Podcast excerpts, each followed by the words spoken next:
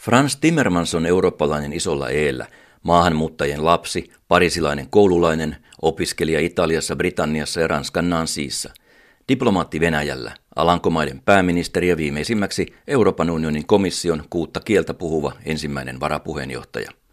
Lyhykäisyydessään Timmermansin eurooppalaisuus koostuu keskinäisestä hyväksymisestä niin yhdessä tehtyihin sopimuksiin, lain määrittelemiin rajoituksiin kuin välttämättömään tilaan jokaiselle elää totuutensa mukaan.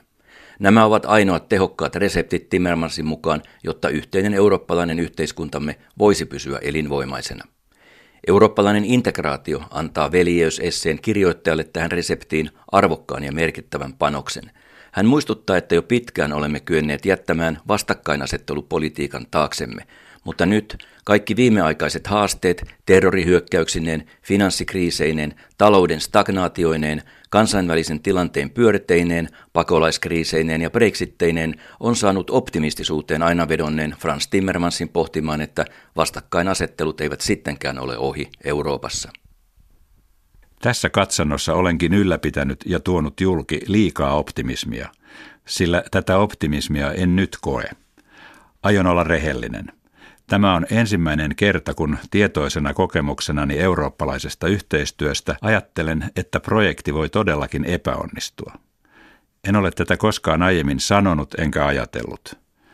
Totta kai on ollut euron kriisi. Se tekee pahaa jälkeä ja se jatkuu edelleen, mutta tulemme sen lopulta voittamaan. Mutta nyt uhkaa täydellinen myrsky. On niin paljon elementtejä, jotka yhdistyvät ja joita ei voi asettaa ainoastaan suhteeseen todellisen kriisin kanssa, tämän pakolaiskriisin kanssa, vaan sen kanssa, mikä koskettaa meitä yhteiskuntamme sydämessä, sen, joka panee peliin elonjäämisemme ja turvallisuutemme.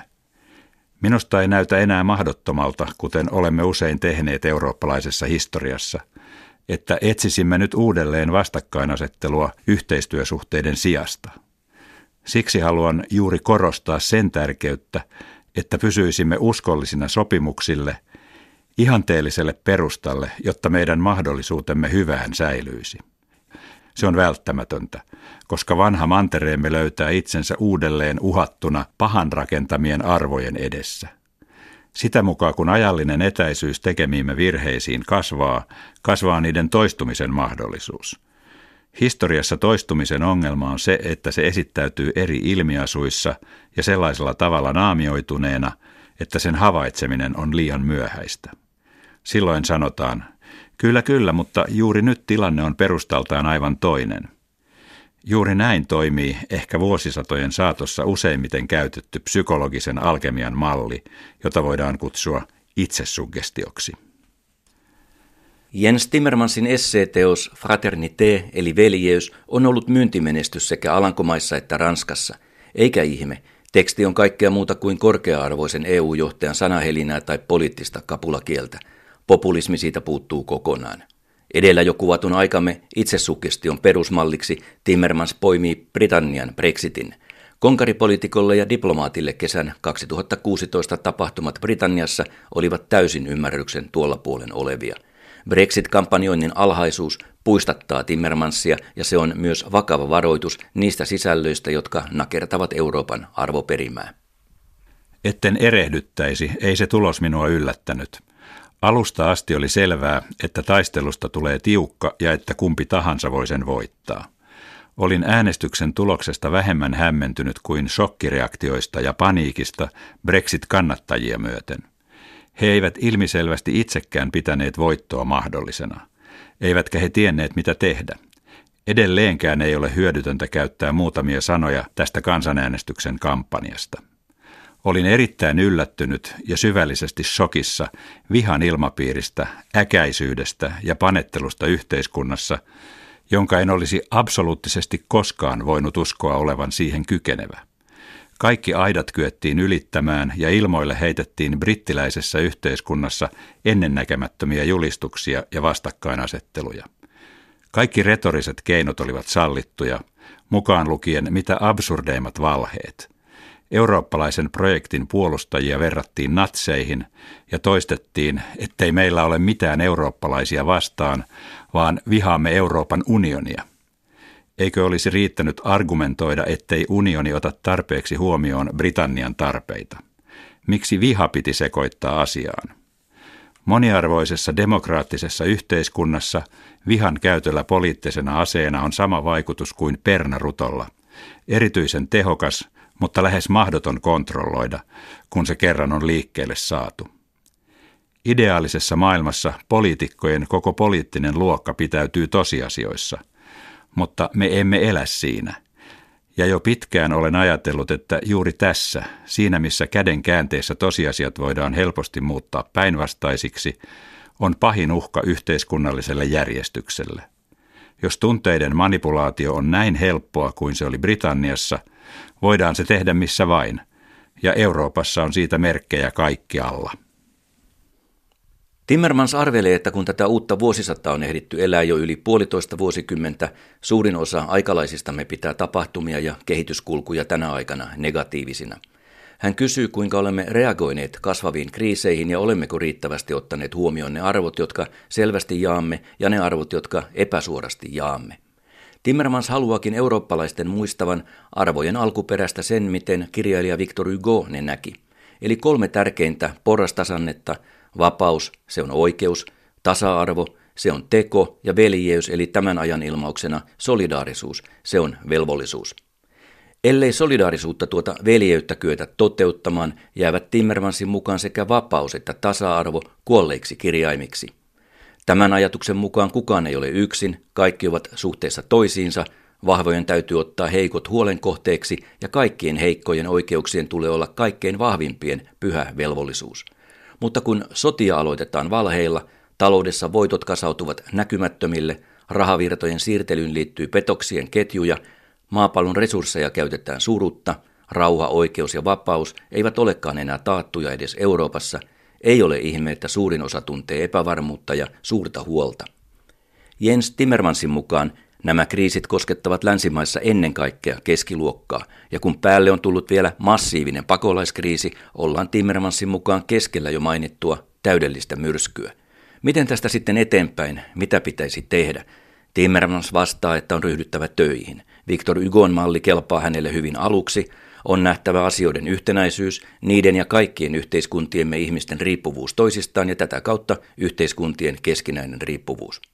On uskallettava hypätä tälle tielle ja lopetettava pohdinnat siitä, että keskinäinen riippuvuus olisi jokin vaara.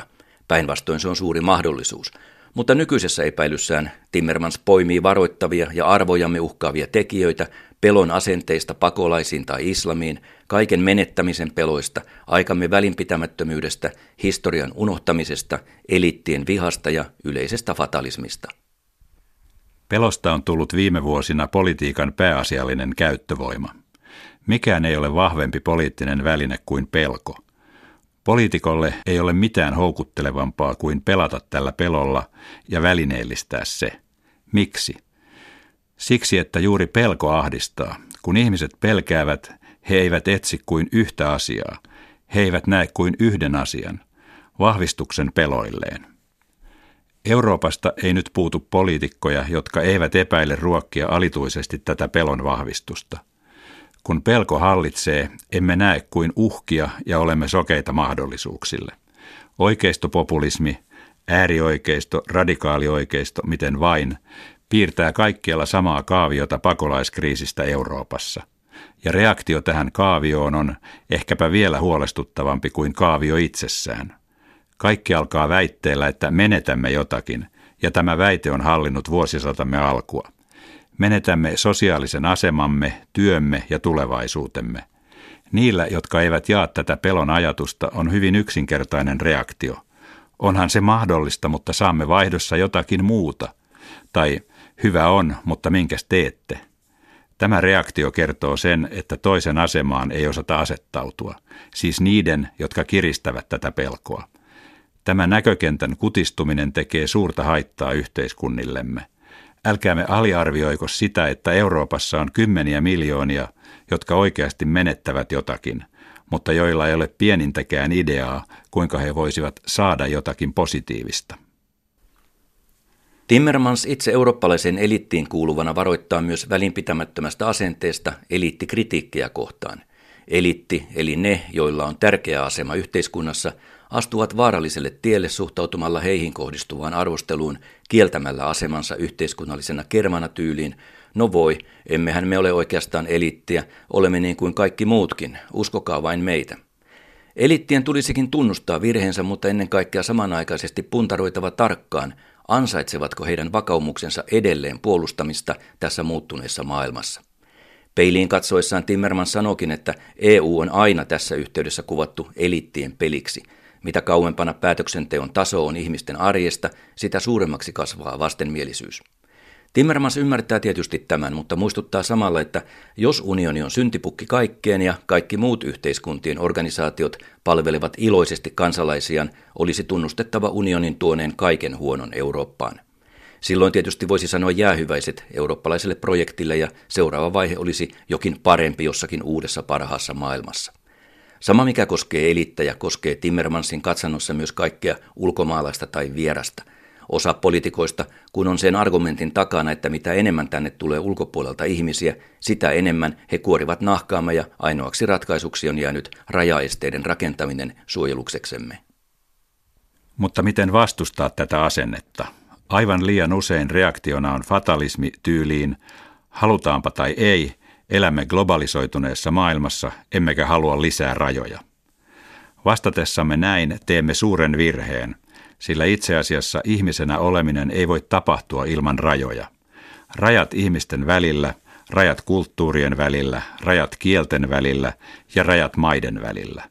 Raja on hyödyllinen, tärkeä ja käytännöllinen. Se määrittelee, keitä olemme ja asettaa meidät suhteessa toiseen rajan tuolla puolen. Rajojen poissaolo on fiktio, illuusio ja lelu niille, jotka uskovat voivansa laajentaa itseään linnunradan mittasuhteisiin. Jokainen yksilö, jokainen perhe, jokainen yhteisö, pieni tai suuri, on olemassa rajojen ansiosta. Siellä, missä loppuu yksi, alkaa toinen. Toisen rajojen kunnioittaminen on toisen kunnioittamista. Jens Timmermansille pakolaispolitiikka on testi koko Euroopalle. Hän tunnustaa, että asia oli jätetty pahasti hunningolle puoli vuosikymmentä sitten, eli silloin kun Syyrian sota alkoi. Onko käynyt samoin Libyan osalta tai onko pohdittu nyt karvaan opin myötä, mitä poliittinen kriisi esimerkiksi Algeriassa saattaisi merkitä Euroopalle lähitulevaisuudessa? Sitä Timmermansin essee ei käsittele, mutta hän painottaa eurooppalaista yhteistyötä unionin ulkorajoilla – Samoin on löydettävä paljon voimakkaampi näkemys konfliktien ehkäisemiseksi kuin tähän asti inhimillisten katastrofien estämiseksi. Ilman yhteisiä ratkaisuja umpikuja on lähellä. On hiukan liian helppoa väittää, että me unionin komissiossa olisimme tehneet hyviä ehdotuksia, mutta jäsenvaltiot eivät olisi toteuttaneet velvollisuuksiaan.